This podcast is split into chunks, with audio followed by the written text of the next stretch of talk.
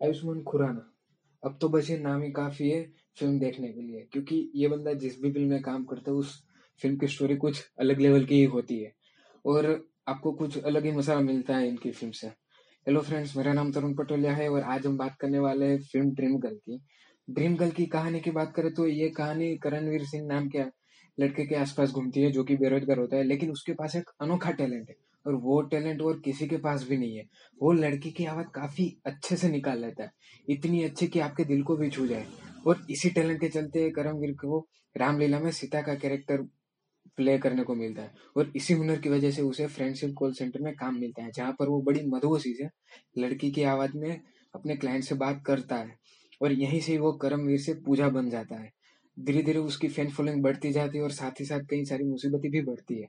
लेकिन क्या पूजा के प्यार में पड़ने वाले लोगों को सच का पता चलेगा? और सच का पता चलने के बाद पूजा यानी कि करमवीर सिंह का क्या होगा? और जब उसकी गर्लफ्रेंड को उसकी असलियत का पता चलेगा, तब क्या होगा? ये सारे सवाल के जवाब आपको ड्रीम गर्ल देखने के बाद पता चल जाएगा।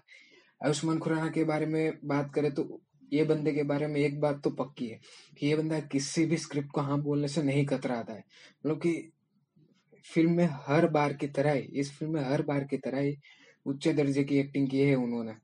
करमवीर से पूजा का, बनने का ट्रांसफॉर्मेशन कोई आसान बात नहीं थी, लेकिन उन्होंने काफ़ी अच्छे से किया है। और लड़की की आवाज़, आयुष्मान ने इतनी अच्छे से, इतनी सहजता से निकाली है कि कई बार तो आपको भी कोई कोई सीन में तो लगता है कि ये पक्का लड़की ने ही डायलॉग बोला है। और दूसरे कैरेक्टर की बात करें फ़िल्म में तो करमवीर सिंह यानी कि आयुष्मान खुराना के पिता के रोल में अन्नू कपूर आपके पूरे पैसे वसूल करा देंगे। और एक कांस्टेबल के रूप में विजय राज भी आपको पसंद आएँगे। और विजय राज के साथ ही अभिषेक बनर्जी, निधि बिस्ट, राजेश शर्मा, राज बंसाली मनजोत सिंह और नुसरत भरूचा ने भी सपोर्टिंग रोल में इस फ़िल्म में चार चाँद लगा दिए ड्रीम गर्ल की कहानी को ही इस फ़िल्म का प्लस पॉइंट बोल सकते हैं, क्योंकि कहानी ही कुछ ऐसी है कि आपको पकड़ के रखती है और पूरी तरह से एंटरटेन करती है। साथ ही साथ फ़िल्म में वन लाइनर पंच की भी भरमार है, जो कि आपको पेट पकड़ के हंसाने के लिए मजबूर करते हैं। और उसका पूरा श्रेय जाता है फ़िल्म के राइटर और डायरेक्टर राज सांडिल्य को। उन्होंने इस फ़िल्म की कहानी के लिखने के साथ साथ स्क्रीन प्ले और डायलॉग भी लिखे। इस फ़िल्म के साथ राज ने डायरेक्शन में डेब्यू किया है। और ऐसा नहीं है कि भाई फ़िल्म में कोई कमियाँ नहीं है। फ़िल्म में मीटू जैसे सेंसिटिव मुद्दे को भी दिखाया गया है, जो अगर ना दिखाते तो काफ़ी अच्छा होगा। और और तो और फ़िल्म पूरी तरह से कॉमिक सिचुएशन पर ही फोकस रहती है।